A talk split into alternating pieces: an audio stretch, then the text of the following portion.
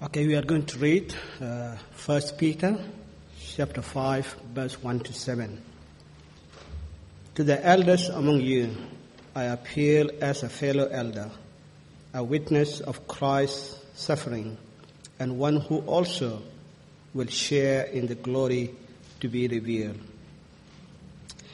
Be shepherds of God's flock that is under your care, serving as overseers not because you must, but because because you are willing, as God wants you to be, not greedy for money, but eager to serve, not lording it over those entrusted to you, but being examples to the flock.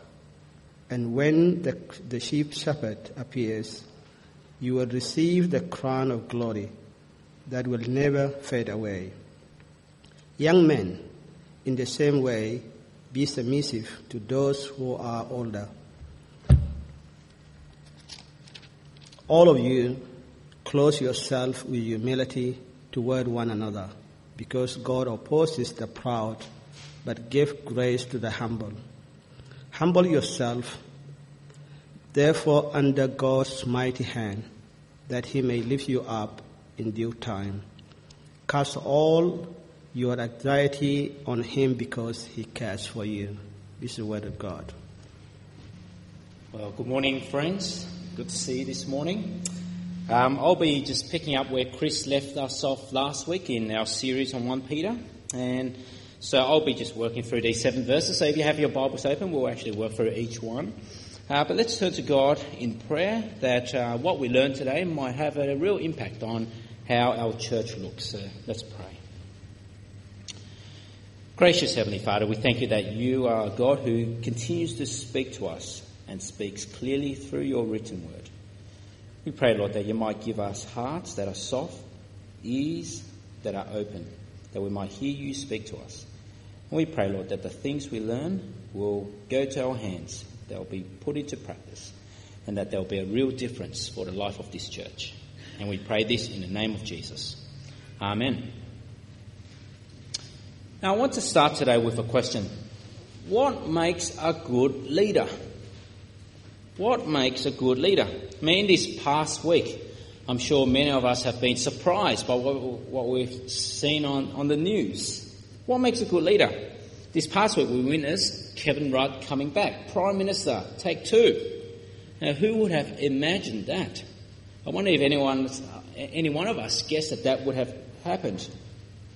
Now, whether you're happy with that move or not with the Labor Party, it certainly did make this past week very interesting in politics. I was listening to every, every interview, I was watching, I was reading. It was very fascinating.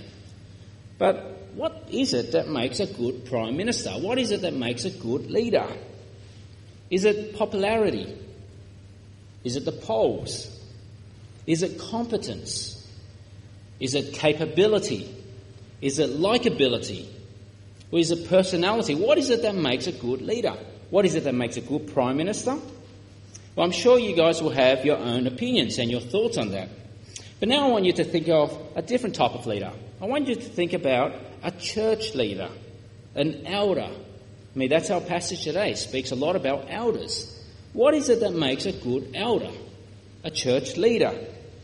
Now, I'm sure from your experience and you going visiting other churches or being uh, at other churches and being part of their life there, you would have experienced and seen that person is a good leader. That person is a good elder. So, what is it?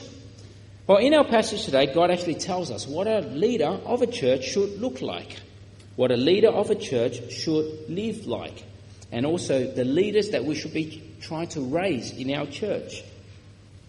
Now, I suspect some of us, as we approach this passage, 1 Peter 5, many of us are thinking, well, there aren't many elders here.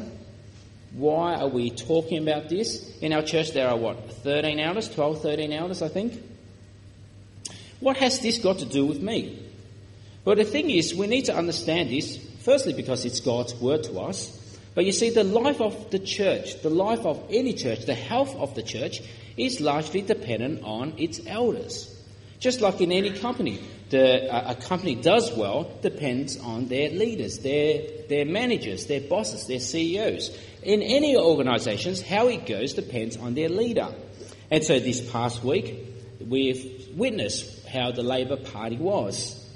Now, the health and shape of the Labor Party, we can see was dependent on their leader. When there was this change of leadership and when their cabinet, many of them resigning, it shows us the shape and health of their party. And we can make an assessment on that. And so we really need to understand this so that our church will be shaped by what God wants. And so, in God's eyes, then, what is it that makes a good leader? A good church leader? What does a healthy church look like? Well, that's what we'll be looking at today. We'll be hearing from 1 Peter what a healthy church looks like, how we are to relate to one another. Earlier in 1 Peter, we've heard Peter talk about the husband and wife already. We've heard Peter talk about the master and slave. Now he focuses on the life of the church, how we are to relate to one another. So if you have your Bibles, we'll be working through this. Now, Peter begins in our passage with an appeal. He has an appeal and then he has his command. His appeal and then the command. So, firstly, he begins with an appeal. He appeals with his fellow elders. He calls himself an elder and he writes to the other elders. Now, some of you may not know this, but the word elder, why we have this word, it comes from a Greek word which is presbyteros. It's a word which just means elder. And it's the word which we get the word presbyter from, or Presbyterian. And that's why our denomination is called a Presbyterian church. It's because it's a church governed by eldership. So this is where the word comes from. And I guess our governance comes from passages like these. And so Peter here, he appeals as an elder, as a fellow elder, to these other elders he was writing to in these various churches. And he appeals to them as one who witnesses to the sufferings of Christ. That is, as an elder, he witnesses to what Jesus has done on the cross. And that's one of the roles of these elders. They are to point people to Jesus. And also, he writes as one who waits in the glory that will be revealed when Christ returns. I want us to think about that a bit. He waits for the glory. He's one who anticipates and looks forward to the return of Christ, the day of glory. Now, I suspect for many of us Christians, we just get on with life day by day without thinking too much about the future. But the thing is, we should be. The, the future that we have in store for us is a glorious one. And so, in just this past week, we've heard this tragic, heart wrenching accident, this tragedy. And that's why we need to be hoping, as Peter was, for this glory that will be revealed one day where there will be no more pain and suffering. All the heartache is done away with. And so Peter appeals to these elders and says to them, as a fellow elder, I'm like you. We are waiting for the return of Christ. And so if you look at me, verse 1, Peter says, To the elders among you, I appeal as a fellow elder, a witness of Christ's suffering, and one also who also will share in the glory to be revealed. So we've got Peter's appeal, appealing to his fellow elders, these fellow church leaders in the various areas he was writing to. Now comes his commands. He gives his commands. If you want to live like the people of God, if you want a taste of what heaven is like, if you want a taste of what the relationship in heaven will be like, you need to listen. And you need to listen to these commands. And so Peter now he focuses firstly on the elders. Secondly, he focuses on those who are younger. And then lastly, he focuses on everyone in the church. So three categories elders, those who are younger, and then everyone. So let's have a look. Firstly, he speaks to the elders. Now, I wonder if many of us have thought what the elders of our church do. We've got 12 elders, I think I'm right, 12 elders. What do our elders do? What is their role? What is their role supposed to be? Well, Peter tells us here. The role of an elder is to be a shepherd, a shepherd of God's sheep, one who acts as an overseer. So it's an office of eldership, and the role, the task, is to shepherd. It, the, the word shepherd is where we get the idea of pastoring from. So to be shepherd and pastor. So, what does that mean to be a shepherd? Does this mean that our elders are to be like cowboys, chasing us around on horses with whips, putting us in line? Is that what a shepherd does? Well, you see, that's probably what drovers do in the outback. That's probably what shepherds in the western nations do. But you see, in the east, shepherds had a different type of relationship with their sheep. Especially in the ancient times, shepherds a, very, had a very close, intimate, affectionate relationship with their sheep. So rather than, like drovers, driving their sheep from behind with whips, shepherds would lead their sheep, walk before them, and would call them by name, and the sheep would follow. They would protect their sheep. And we know the story of King David. He protected his sheep from bears and lions and, and, and killed those bears and lions to protect his sheep. And so Peter's command here to elders, to church leaders, that we are to be shepherds, that you are to be shepherds. And shepherds of whose flock? Of our flock? Well, we read here it's actually of God's flock. God's flock. The people belongs to God. And so verse 2, we read, Be shepherds of God's flock that is under your care, serving as overseers. Now Peter goes on to elaborate what does this shepherding, pastoring looks like? And he gives us a series of three do's and don'ts. So if you have a look at with me, a series of three do's and don'ts. The first one in verse 2, following on. Not because you must, but because you are willing as God wants you to be. And so elders are not to be elders because they must, not because they are forced to, and that's why elders are given an opportunity to think and to pray about it. And not because of obligation, but because of a willingness of heart, a willingness to serve God in this way.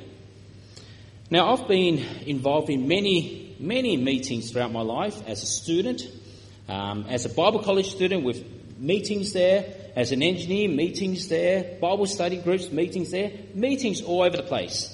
And you can, you can often tell uh, the people in the meetings who don't actually want to be there. They are there just by obligation. They are there because they, they must be there, but not out of a willingness to be there. Their mind's off somewhere else in Fiji or something. And so Peter's command here is for elders to be elders willingly out of a willingness of the heart to serve God in this way. So that's the first do and don't. The second one, following on in verse 2, not greedy for money, but eager to serve. Not greedy for money, but eager to serve. Elders, really, this is a command for all Christians, are not to be greedy for money. But the, the, the sad thing is that there are elders and ministers, not in our church, and who have taken advantage of their position for financial gain. I'll share you a story of a church I visited. I won't name the church, but I visited this church one time in Sydney, and I found it really strange that they would take two lots of offerings. They would take an offering at the beginning, so a general offering for the work of the gospel at the church. But then after the preacher preaches, they'll take another offering, and that offering is called a special offering. And all that offering goes towards the minister, direct to his pockets. Just makes me think, think of, ver- uh, this verse here. Not be greedy, not greedy for money. I mean, being in a situation like that, you're vulnerable to being greedy, isn't it? And you just have to think about that. It's really strange. I mean, a preacher who gets paid from the second special offering is actually in addition to his stipend anyway, but a week where he preaches a good sermon, he's eating caviar and lobster that week. A week where he preaches a bad sermon, well, it's baked beans and toast. But you can see, ministers, elders are not to be greedy for money. Instead, they are to be eager to serve. And this is what we see here. Now, the reality is that many who go into full time gospel ministry are going not for the sake of money. They're going because they are eager to serve. Um, in my year of Bible college, a year of about 100 students, perhaps about 80% of them had to give up some good career to, to make this change, to be eager to serve in God, to serve God in full-time gospel ministry. They had to give up their career so that they can proclaim the wonderful news of Jesus to those who are dying. And so in my year of college, there, were, there was a doctor, there were lawyers, there were teachers, there were engineers, there were an actuarists, and there are those art students as well who were probably not working, but anyway, they were there. but none of my friends entered into full time gospel ministry because they were greedy for money. The reality is that many of those in my year would never end up being paid what they were in their career. And so, elders, ministers, are not to be greedy for money, but doing it out of eagerness to serve God in this way. Now, the third do and don't, verse 3 now. Not lording it over those entrusted to you, but being examples to the flock. You see, elders, church leaders, we don't run churches like a company where you don't lord it over others, where I tell you to do something and you do it because I'm your boss. It doesn't work that way in a church. You know, a church doesn't work like a company, doesn't work like the military, where I'm your commander, where the elders are your commander. Instead, elders are to be examples. They walk ahead as an example of Christian living what Christian love looks like, what Christian sacrifice looks like, what Christian maturity looks like, what Christian love looks like. So as they walk ahead, the church follows along and models of our elders. And that's how Christian leadership works. It actually turns the way world leadership upside down. We don't lord it over others. It's actually upside down. And so in the in the corporate world, there's a hierarchy in the government, there's a hierarchy. The higher up you go, the more honour you get. The more glory you get, the more pay you get. In, in Christian leadership, it actually works the other way. It's a hierarchy. The higher up you go, in fact, it's the lower you go. The higher up you go, the more people you serve. So the one at the top is, in fact, the servant of all. And, that's interesting how, you know, our, our society, our, our country, in fact, our government we call our ministers ministers. Minister, to minister means to serve. And so the Prime Minister is meant to be the servant of all. I wonder if they talk about their role in that way. I do remember John Howard mentioning that, that he would rather see himself as a servant of Australia than as a parent of Australia, which was how Pauline Hanson saw herself. She saw herself as the mother of Australia. And so, what are the reasons for elders to serve in this way? To lead such a life? Well, Peter now tells us. Firstly, elders, ministers, church leaders, they are under shepherds themselves. You see, they are cared themselves by the arch shepherd, the chief shepherd. And so, elders here are under shepherds themselves, served by Christ, who's the chief shepherd who they followed and who they try to imitate. But we also read here that the chief shepherd will return with a reward for those who serve God in this way. A, a, crown of glory, we read. Now, there's a crown of glory for all Christians. But Peter here speaks specifically to elders. And so, verse 4 When the chief shepherd appears, you will receive the crown of glory that will never fade away. And so, we, we're seeing what what Peter's getting at? He's made his appeal to the elders. He's given his first command to the elders. You are to oversee God's flock, shepherd them, love them, care for them, look out for them, willingly, eagerly, and as an example. Now he turns to the, those who are younger. You know, some of us are feeling a bit left out here. So he turns to those who are younger, and most of us are younger than our elders, right? Most of us are younger than Barry, I'm sure. Not all of us, but those of us who are younger, so now he speaks to us. Now, in our NIV, the word here is young men. But the word, in fact, in the Greek is actually just those who are younger, so young men and women. So Peter is teaching about church relationship. This is how the church is to relate to each other. You have the church eldership and you have the rest. Now, what's the command for those who are younger? Well, it's quite simple. It's just to submit. They are the elder, the rest submit. Submit willingly, though, joyfully, because they are to lead us in Christ like leadership, servant leadership. And that's how the church relationship is to work. And so you can see the church doesn't work like an anarchy. It's also not a democracy. I'm not sure if you thought about that. The church is not a democracy. Rather, it's an orderly relationship where elders are the shepherds, pastors, those who tend the, to the sheep, and those who are younger willingly, joyfully submit. And so this is what we read in the, second, uh, the first bit of verse 5. Young men, or really it's those who are younger, in the same way, be submissive to those who are older. But I think he is talking specifically to elders. Submit to elders. And now finally, one last command. So we looked at the command to elders, the command to those who are younger, now to everyone else. Elders, those who are young, men, women, boys, girls. And now Peter says, no matter what you do in church, no matter what your role is, you might be an elder, youth group leader, Sunday school teacher, you might be those who uh, do the cleaning, the gardening, you might be um, just those who come along to church each week. No matter who you are, this is the command you must remember today. The command is be humble. Put on humility. What does it mean? Put on humility, to be humble. Well, Paul speaks of it in Philippians 2. To be humble is to consider others more important than yourself, to see them as more important than you are, to put their interests before yourself. And that is what it means to be humble. And so the command in verse 5, the second bit, all of you clothe yourself with humility toward one another, because God opposes the proud, but gives grace to the humble. God gives grace to the humble.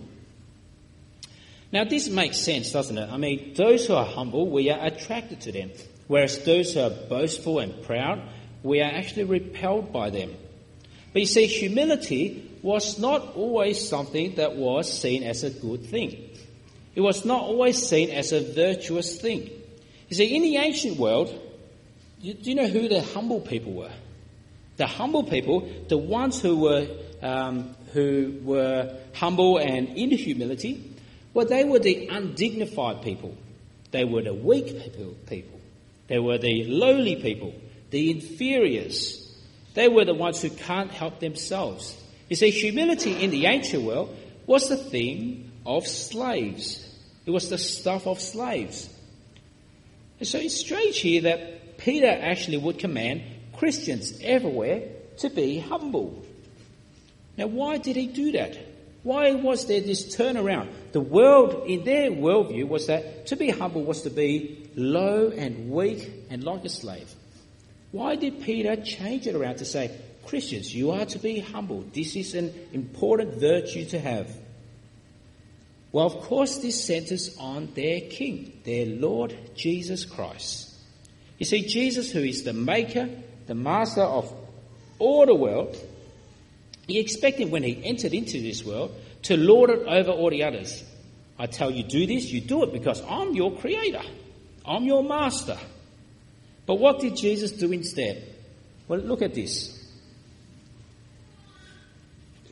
Mark chapter 10. Whoever wants to become great among you must become your servant, and whoever wants to be first must be slave of all. For even the Son of Man did not come to be served, but to serve and to give his life as a ransom for many.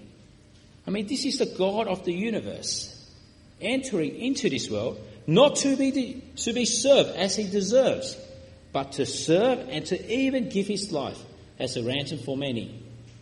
And then in our first reading, Philippians 2, Jesus Christ who being in very nature God, he is God from all eternity.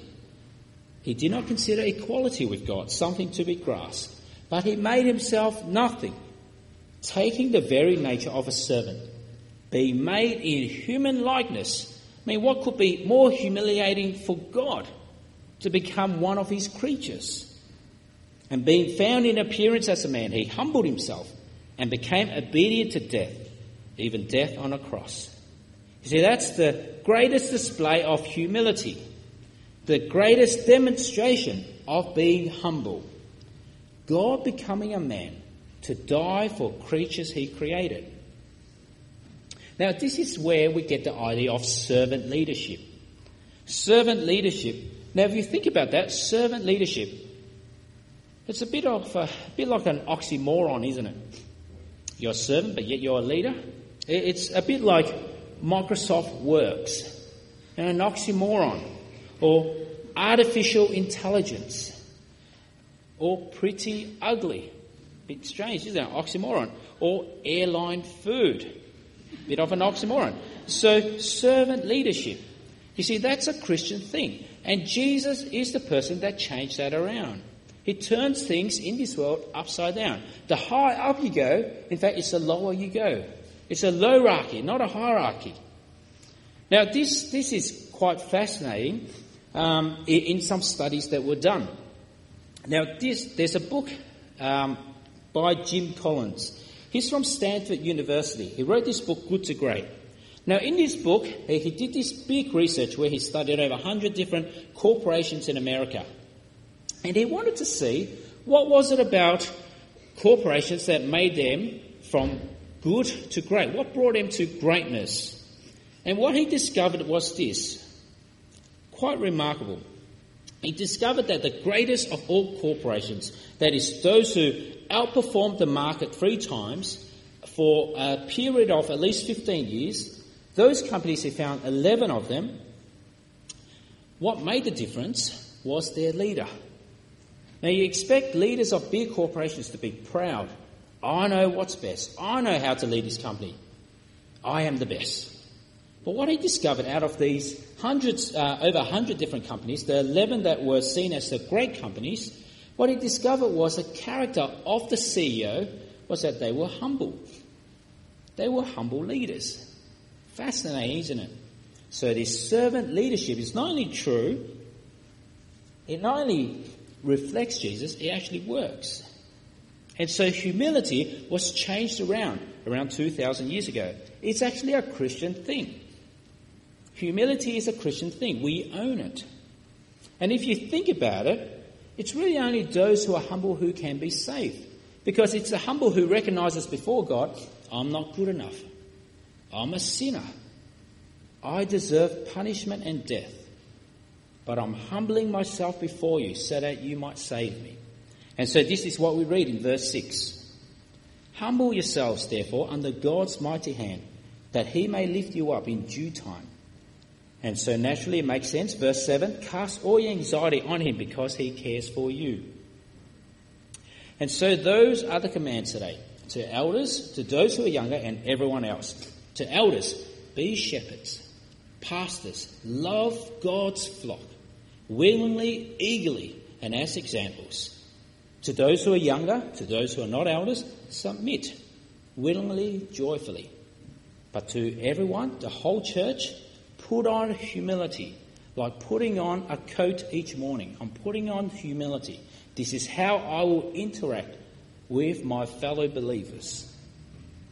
And so let's think about this. How, how does this passage impact us today as we live each day as Christians, as we meet each week as God's people? What does it mean for us? Well, those three commands, let's explore them a bit more. So, firstly, a word to elders and leaders really can extend it to any of the ministry team leaders and uh, growth group leaders and Sunday school leaders and youth group leaders but primarily to our elders. Well, elders are to be shepherds, to be pastors, to love their sheep intimately, to be affectionate for God's sheep. And I really want to say we should thank God for how this church is going. We've got a lot to thank God for, don't we? Man, our elders, they serve humbly and faithfully. And we thank God for their work. But in the end, this passage speaks to elders. And so our elders will need to I guess, consider our own lives. And I speak uh, to myself as well as the second minister. We need to consider what these words mean for me as an elder of God's people. I mean, we can read these words and we can be greatly encouraged that we are fulfilling our duty, that I am caring for God's flock, that I'm pastoring them, that I'm loving them, that I'm caring for them. We can be encouraged. But I suspect we can also be challenged by these words. Perhaps I can do more. Perhaps I can be more like Jesus as he is my chief shepherd. Perhaps I can do more. And you see, if the church does this well, this is, this is for any church really, if the church does this well, it actually has implications for not just the church life, but as elders are servant leaders, this impacts the family life as fathers and mothers learn to be servant leaders. This actually impacts society as we go out in the workforce and we put on humility. We live as servant leaders. When we're bosses and managers, we're the servant leader. It impacts not just this church, but your family and then society. But then more than that, it impacts the next generation. Because the young ones amongst us, they will see what a leader looks like. Do our leaders lord it over everyone else? Or do our leaders humbly serve as the servant leader? So that's the word to elders. Now, the words to those who are younger, it's quite simply submit. Submit. Simple, but not easy to do, isn't it? Not easy to do.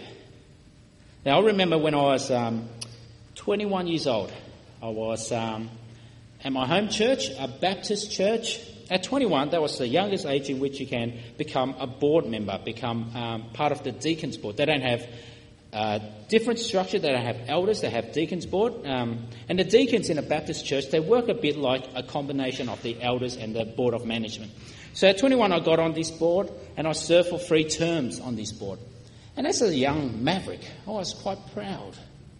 Look at me. Look what I can do. I mean, I'm not just smart, I'm not just good looking, but I've got a girlfriend. You know, look at me. And often on the board, I would challenge these who are older than me. Are you sure you really understand the Bible? Are you sure? Are you sure you really understand what that passage is saying? And so I saw in myself this pride, this pride that shouldn't be. And so I've learned to be humble, which I'm still learning, I've repented of my sin and I've even asked for forgiveness. I remember one time I've actually really hurt this one older lady on the board. And so I had to learn to be humble. And so those who are younger, are younger submit. And a final word to all of us well, be humble. Be humble. If you think about it, if you think in the heart of hearts, how can you not be humble? The thing is, we are no better than anyone else. In fact, we are to consider others more important than ourselves. We are to consider their interests before ourselves, just like Jesus, who considered our interests before his own interests. Now, this might again sound easy, but it's very hard because our natural inclination is to be proud. Is to be proud. Now, consider this. I wonder if you ever thought this way. Every time I do something good in church, every time I serve in a particular way, every time I help someone, I really feel I should have been recognized. I really feel that someone should have praised me and thanked me for that. It's just unfair that all the things I do behind the scene don't get recognized. I wonder if you've thought about thought, thought that way.